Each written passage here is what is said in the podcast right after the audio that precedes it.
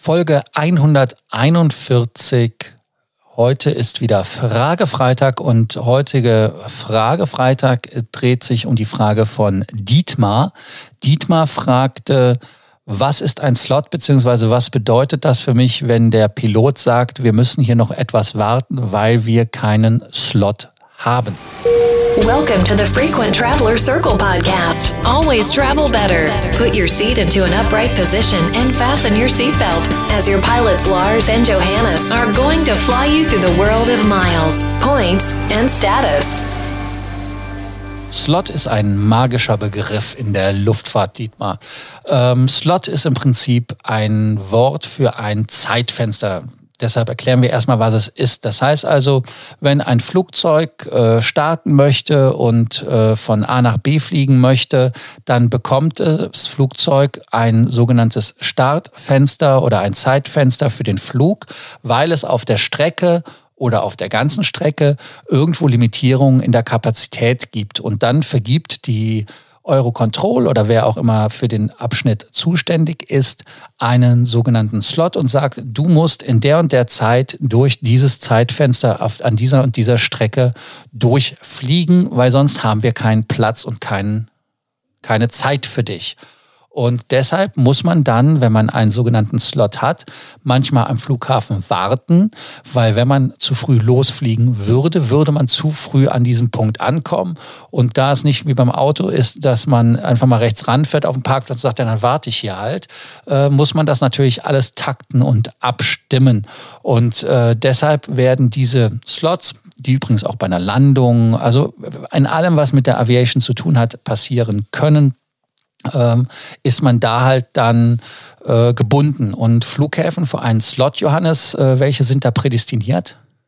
Ja, also ähm, die Flughäfen sind natürlich bei, bei der ganzen Flugreise immer so gewissermaßen das Nadelöhr. Wir haben ja viele Flughäfen, die einfach an ihrer Kapazitätsgrenze arbeiten. Am liebsten würde natürlich jede Airline äh, zu, zu bestimmten Zeiten rausfliegen. Da gibt es Zeiten, die sich super eignen, um nach Nordamerika zu fliegen, Zeiten, die perfekt sind, um nach Asien zu fliegen. Äh, Gerade für Airlines, die Hubs operieren, wie zum Beispiel die Lufthansa in Frankfurt und in München, wäre es natürlich perfekt perfekt, wenn alle Flüge mehr oder weniger zur gleichen Zeit ankommen würden und dann auch zur gleichen Zeit wieder rausfliegen, dass jeder auf jeden Flug sich äh, connecten kann. Das ist natürlich einfach aufgrund der, der ganzen Enge nicht möglich und dementsprechend gibt es an Flughäfen auch Slots, wann eben eine Airline fliegen darf.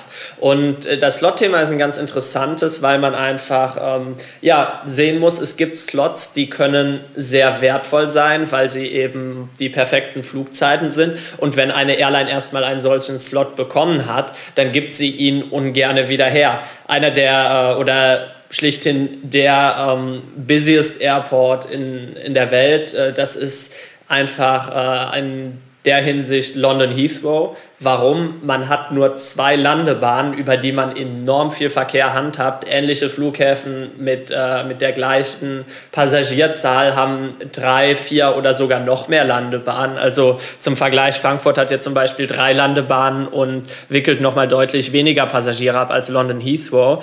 Deswegen sind die Slots in London Heathrow sehr, sehr wertvoll und da kommt es genau deswegen ja auch immer zu kuriosen Geschichten, Lars. Ja, äh, die kuriose Geschichte ihr ist, dass die äh, Freunde vom Oman mit Oman Air von Air France KLM für 75 Millionen US-Dollar einen Slot gekauft haben. Das muss man sich mal auf der Zunge zergehen lassen. Man hat 75 Millionen US-Dollar auf den Tisch geknattert, um einfach nur den Flughafen anfliegen zu können. Da fragt man sich natürlich, wie lange die brauchen, bis sich das alleine von den Kosten des Slots amortisiert hat. Natürlich hat der Slot selber einen Value. Ähm, heißt also, wenn man den Slot verkaufen würde, würde man dafür auch einen Preis bekommen. Ich weiß nicht, ob man 75 Millionen bekommen würde, weil äh, es muss ja auch einen Dummen geben, der es bezahlt. Ähm, aber insofern macht das doch absolut Sinn. Es gibt, ähm, ja, es gab ja mal Beispiele, wo äh, American Airlines einen Slot von Scandinavian Airlines gekauft hat, aber das waren 15 Millionen Dollar. Also das ist ja absolut eine ganz andere äh, Geschichte. Und wenn man sich den Flug anguckt, den Oman Air da anbieten will mit seinem A330, die wollen von Muscat nach London fliegen und wollen um 6.20 Uhr nachmittags ankommen und um 8.15 Uhr wieder los, dass sie morgens wieder um 7.35 Uhr im Oman landen. Ähm, ja, es, es komplementiert deren Streckennetz, das gebe ich schon zu bedenken, aber 75 Millionen Dollar als Preisschild, ähm, Johannes, wie lange müssen die eigentlich fliegen, um das zu bezahlen? Also bei, bei den, äh, bei den äh, Tarifen, die man, die man von Oman eher oft in der Business Class sieht, also wirklich sehr, sehr, sehr gute Tarife und auch ein tolles Produkt an Bord, äh, das muss man ihnen lassen. Wäre mein Guess verdammt lange. Allerdings äh, sieht man ja äh, bei, den, bei den Airlines bei Katar oder bei Oman, dass man eben hier zumindest äh, sieht es so aus, eine Strategie verfolgt und man muss auch ganz einfach sagen, London Heathrow ist einer der wichtigsten oder der wichtigste Flughafen in Europa.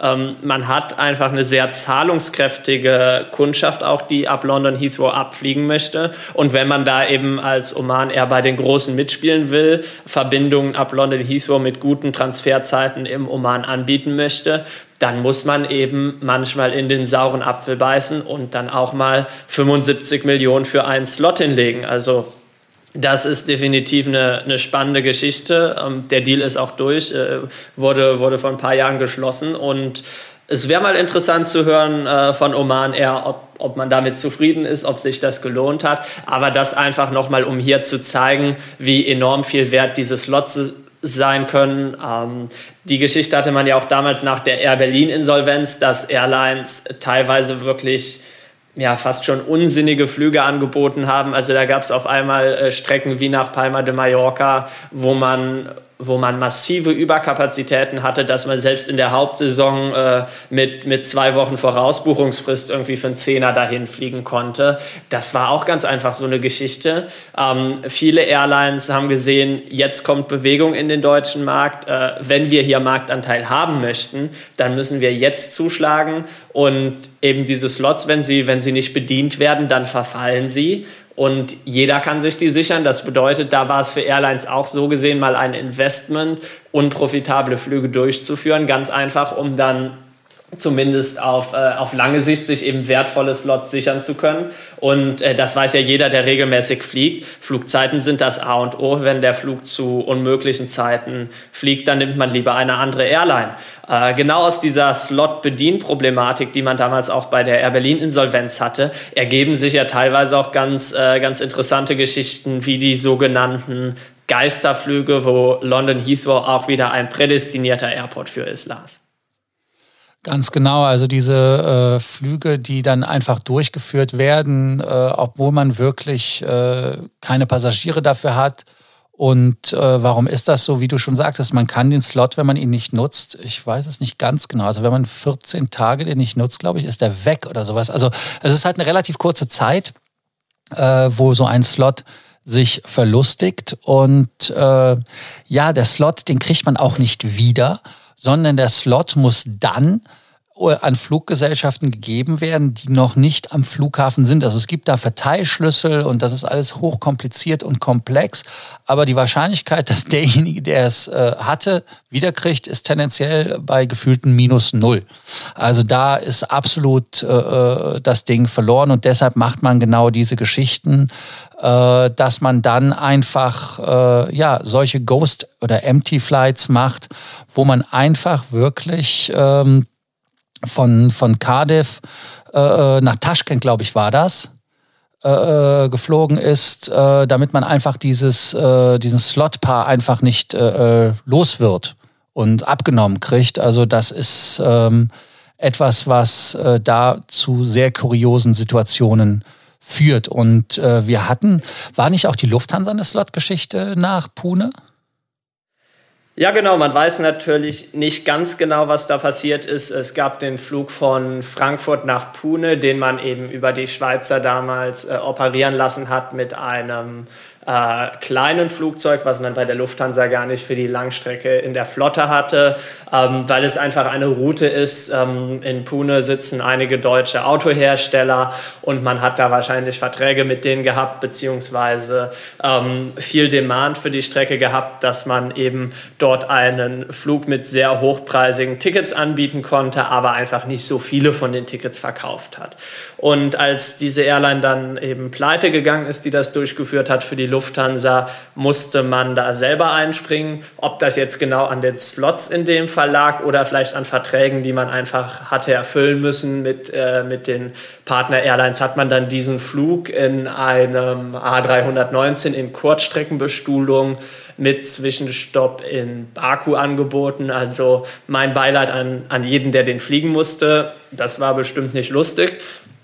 Aber solche Geschichten gibt es und äh, auch in London Heathrow zum Beispiel, als Qantas eben ein, ja, eine neue Route nach London Heathrow eröffnen wollte, hatte man damals äh, von Flybe ein Slotpaar für 25 Millionen US-Dollar gekauft, umgerechnet. Und man hatte aber im Prinzip das Slotpaar gekauft und brauchte dann noch ein paar Monate, um das Ganze eben auch anbieten zu können. So eine Route anzubieten, braucht ja immer viel Vorlauf und dann kommt vielleicht ein Flugzeug vom Hersteller, was verspätet. Oder es gibt sonstige Faktoren, die einfach dazu führen, dass man da nicht so schnell starten kann, wie man gerne wollte. Es hat also was gedauert. Und um den Slot natürlich nicht zu verlieren, hat Qantas dann auch ähm, ja, von einer anderen Airline auf diesem Slotpaar einen Flug von London nach Manchester durchführen lassen, zweimal täglich. Und das Witzige war, das war ein Flug, auf den theoretisch auch Passagiere hätten kommen können, wie es äh, bei anderen Flügen manchmal auch nicht der Fall ist. Da sagen Airlines, äh, uns auch noch die Gate-Position oder die Vorfeldposition zu bezahlen und äh, die, die, den Bus, der die Leute dahin bringt, das ist uns zu teuer. Qantas hat gesagt, wir bieten das an. Aber man hatte auf der gleichen Route damals auch das Codeshare-Agreement mit British Airways, sodass auf diesem Flug dann meistens so zwei, wenn es hochkam, drei Passagiere unterwegs waren. Also da gibt es schon wirklich viele Kuriositäten, was Slots angeht. Ja, Dietmar, äh, nochmal kurz Zusammenfassung. Einmal, äh, dass Slots wirklich da sind, wenn es äh, hohe Verkehrsaufkommen gibt. Einmal punktuell, wenn es zum Beispiel durch Wetter oder sonst was irgendwelche Stauungen gegeben hat. Aber auch grundsätzlich bei Flughäfen oder Strecken, die halt sehr, sehr hoch frequentiert sind, die halt irgendwelche Limitationen, Limitationen haben durch ähm, durch äh, bauliche Sachen wie zum Beispiel nur zwei Landebahnen und der erhöhten Nachfrage. Äh, wir hoffen, dass wir deine Frage ordentlich beantwortet haben und dass wir dir Klarheit besorgt haben. Dietmar, wer bei euch ansonsten Sorgen, Ängste, Nöte hat, kann uns jederzeit natürlich seine Freitagsfrage schicken per WhatsApp. Ihr wisst ja, wie es geht. Ansonsten danke, dass ihr uns zugehört habt. Danke, dass ihr uns abonniert habt. Danke, dass ihr uns jetzt abonniert, die ihr uns noch nicht abonniert habt. Und wir freuen uns, wenn ihr bei der nächsten Ausgabe wieder dabei seid. Bis dann. Ciao. For listening to our podcast. Frequent Traveler Circle. Always travel better. And boost your miles, points, and status. Book your free consulting session now at www.ftcircle.com now.